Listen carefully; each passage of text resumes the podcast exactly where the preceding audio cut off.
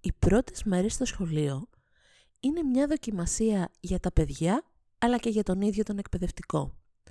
Πώς να κάνω τους μαθητές μου να νιώσουν άνετα, να περάσουν καλά και να εξοικειωθούν με το νέο τους περιβάλλον, πώς να κερδίσω την εμπιστοσύνη τους αλλά και να τους δέσω σαν ομάδα; Αυτά είναι ερωτήματα που έχουν περάσει από το μυαλό κάθε νέου εκπαιδευτικού. Γι' αυτό το podcast που ξεκινάει αμέσως τώρα είναι αφιερωμένο σε όλους εκείνους που φαντάζονται το ξεκίνημά τους με λίγο άγχος αλλά και με γλυκιά προσμονή. Τη στιγμή που όλα γύρω μας αλλάζουν ραγδαία, η εκπαίδευση είναι ο μόνος τρόπος να θωρακίσουμε τους εαυτούς μας και τα παιδιά μας για να αντιμετωπίσουμε τις προκλήσεις του μέλλοντος. Αν θες να είσαι σωστά ενημερωμένος για θέματα που αφορούν την ανατροφή των παιδιών, τη διαχείριση της σχολικής τάξης και την αναβάθμιση του εκπαιδευτικού σου έργου, τότε μείνε συντονισμένο στην παρέα μας. Το podcast «Εκπαιδεύοντας» με την Έλενα Μακρύ και τον Γιώργο Στεφανίδη είναι εδώ για να σου υπενθυμίζει πως η εκπαίδευση δεν είναι προετοιμασία για ένα μελλοντικό τρόπο ζωής. Είναι η ίδια τρόπο ζωής. Να είμαστε πάλι και έχουμε πολύ ωραίο θέμα σήμερα Γιώργο. Θυμάσαι τη μέρα που μπήκες πρώτη φορά σε τάξη; Φυσικά, πώς είναι δυνατόν να μην τη θυμάμαι; Εντάξει, πάνε και χρόνια βέβαια τώρα που το σκέφτομαι. τι, τι θες να πεις δηλαδή, ότι έχω μεγαλώσει; Μου θυμίσει εκείνη την ταινία με τη Βασιλιάδο που συνομιλούν ο Ρίζος με τον Αυλονίτη και λέει «Βαγγέλη μου μεγάλη». Ε, μεγάλη, δεν είναι σαν την Ακρόπολη, σαν την Πελοπόννησο, δεν θυμάμαι ακριβώς τι λέει. Ρε παιδί μου, δεν έφτασα και τόσο μακριά τη σκέψη μου, γιατί ως συνομιλική την ίδια περίοδο μπήκα και εγώ σε τάξη νηπιαγωγείου πρώτη φορά. Είπα να αναπολύσουμε λίγο τα παλιά. Καλά, άντε, άντε, καλά. Αφού είναι έτσι, λοιπόν ξέρεις τι θυμάμαι πιο έντονα; Ότι ένιωθα πολύ όμορφα. Όπως το είπες στην εισαγωγή. Μία κάποια αγωνία και παράλληλα, να μωρέ, μια έντονη επιθυμία να κάνω αυτό που αγαπάω.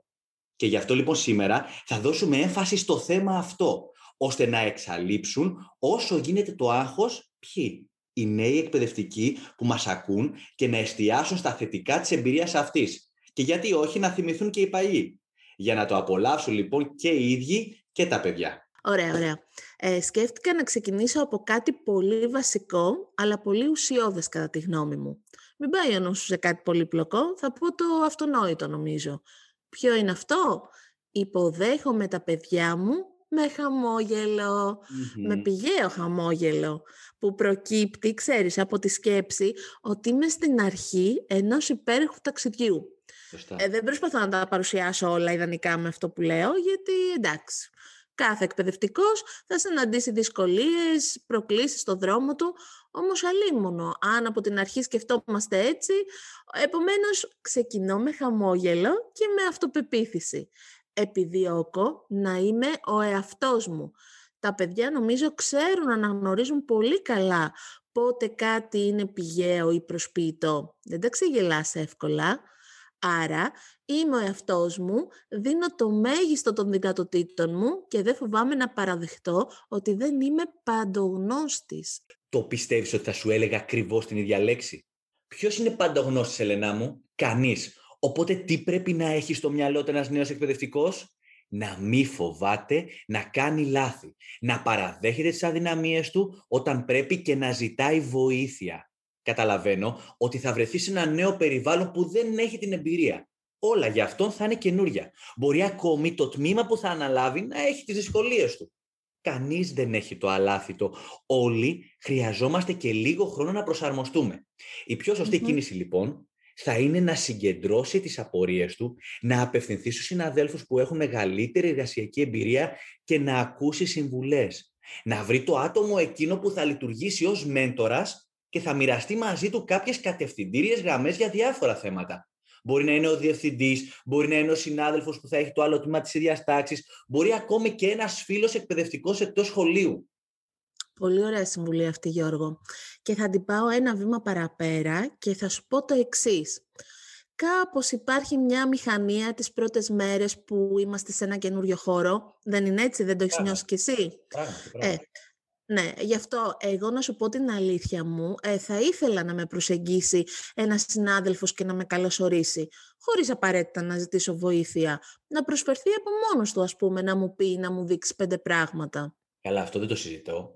Αυτό θα ήταν το ιδανικό. Και όσοι έχουμε μία εμπειρία, οφείλουμε να το κάνουμε στο πλαίσιο της συναδελφικής αλληλεγγύης. Αλλά και έτσι να μην γίνει, είναι χρήσιμο να βρεις έναν άνθρωπο που θα είναι ο μέντοράς σου στις αρχές.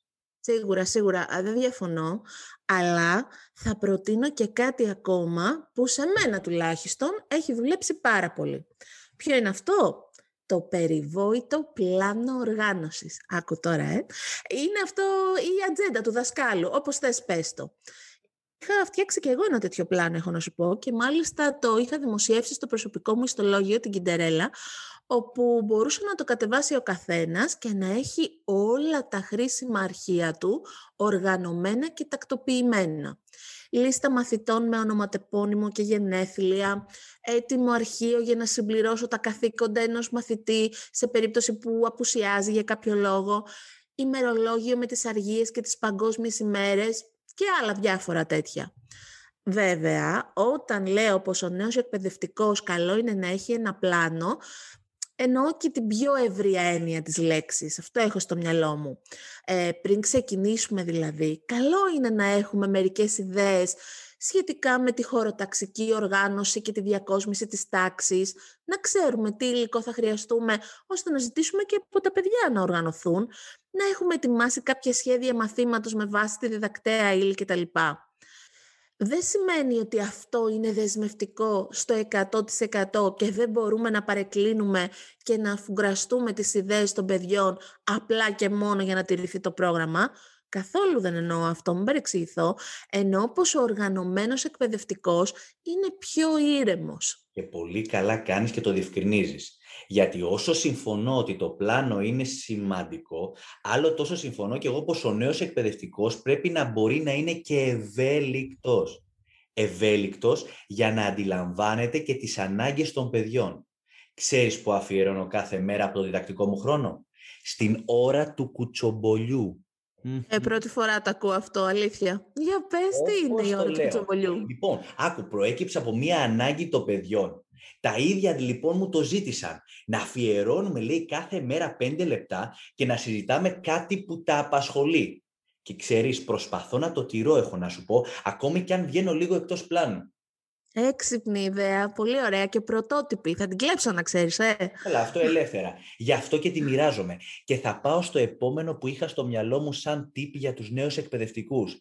Ξέρεις τη φράση που λέει «Όταν ο δάσκαλος φτερνίζεται, κρυολογεί όλη τάξη». Την έχεις ακούσει; Δεν την έχω ακούσει, αλλά νομίζω καταλαβαίνω τι θες να πεις. Θα σου εξηγήσω αμέσως το νόημα αυτής της φράσης. Για να δεις πώς κολλάει με αυτά που συζητάμε η εκπαιδευτικός ή ο εκπαιδευτικός που ξεκινάει το λειτουργήμά του δεν πρέπει να ξεχνάει ότι αποτελεί πρότυπο. Ο λόγος μας έχει τεράστιο κύρος για το παιδί. Το επηρεάζει. Του δημιουργεί συμπάθεια ή αντιπάθεια για το σχολείο, τα μαθήματα, τους συμμαθητές του. Και όσο πιο νωρίς το καταλάβουμε αυτό, τόσο καλύτερα. Ό,τι διδάσκουμε, αφού πρώτα το έχουμε φιλτράρει προσεκτικά φυσικά, πρέπει να το πιστεύουμε και οι ίδιοι. Τι νόημα έχει δηλαδή να μιλάω στα παιδιά για κίνητρα, για προσπάθεια, για στόχους, όταν εγώ δεν δρώ με γνώμονα την αισιοδοξία, το χιούμορ, την όρεξη για δουλειά και τη συνέπεια; Όχι μόνο δεν έχει νόημα, αλλά δυσκολεύει και τη δημιουργία σχέσεων. Ε, νομίζω έπρεπε ίσως να το είχα αναφέρει από τα πρώτα αυτό. Εκεί που είπαμε για το πηγαίο χαμόγελο και τη θερμή υποδοχή των μαθητών μας, βασικό είναι να το κρατήσουν αυτό οι ακροατές μας. Ο νέος εκπαιδευτικός πρέπει να εστιάζει στο χτίσιμο σχέσεων.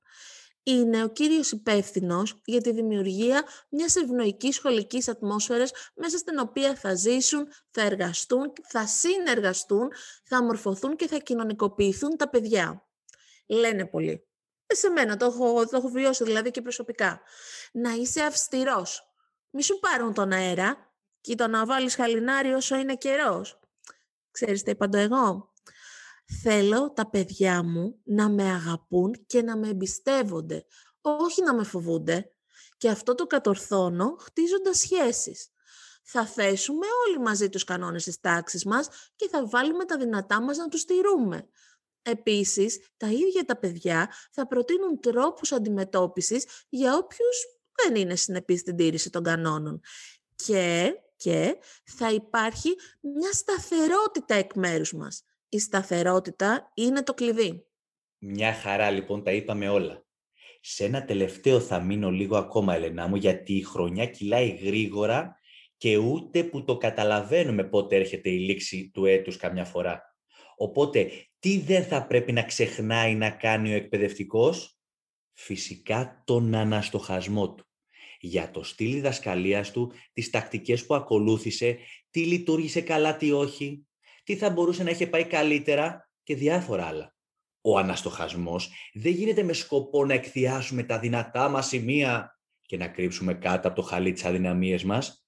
Το αντιθετο μάλιστα. Μετά λοιπόν το πέρας της σχολικής χρονιάς, ως πιο έμπειροι πλέον, οι νέοι συνάδελφοι θα είναι σε θέση να δουν με άλλο μάτι όσα συνέβησαν και τις αποφάσεις που πήραν. Να επαναπροσδιορίσουν τους στόχους και τις προτεραιότητές τους. Κάπου εδώ, νομίζω, φτάσαμε στο τέλος για σήμερα να κάνω την αυτοκριτική μου κι εγώ, μιας και λέγαμε για αυτοκριτική. Ε, είπαμε χρήσιμες συμβουλές, δεν εξαντλείται το θέμα σε ένα μόνο επεισόδιο, οπότε να δεσμευτούμε σε ένα επόμενο podcast να μιλήσουμε και για τα 10 πράγματα που κάνουν έναν δάσκαλο να ξεχωρίζει. Τι λες, συμφωνείς; Και επαυξάνω φυσικά. Τέλεια, τέλεια. Ραντεβού την επόμενη εβδομάδα. Ανακεφαλαιώνοντας λοιπόν. 1. Υποδέχομαι τα παιδιά μου με χαμόγελο και επιδιώκω να είμαι ο εαυτός μου. 2. Δεν φοβάμαι να κάνω λάθη. Βρίσκω τον άνθρωπο που θα γίνει ο μέντοράς μου και ακούω συμβουλές. 3. Είμαι οργανωμένος, έχω ένα πλάνο και είμαι ευέλικτος. 4. Ό,τι διδάσκω πρέπει να το πιστεύω και ο ίδιος. 5. Χτίζω σχέση με τους μαθητές μου με κλειδί τη σταθερότητα. 6. Κάνω ένα στοχασμό και επαναπροσδιορίζω τους στόχους μου.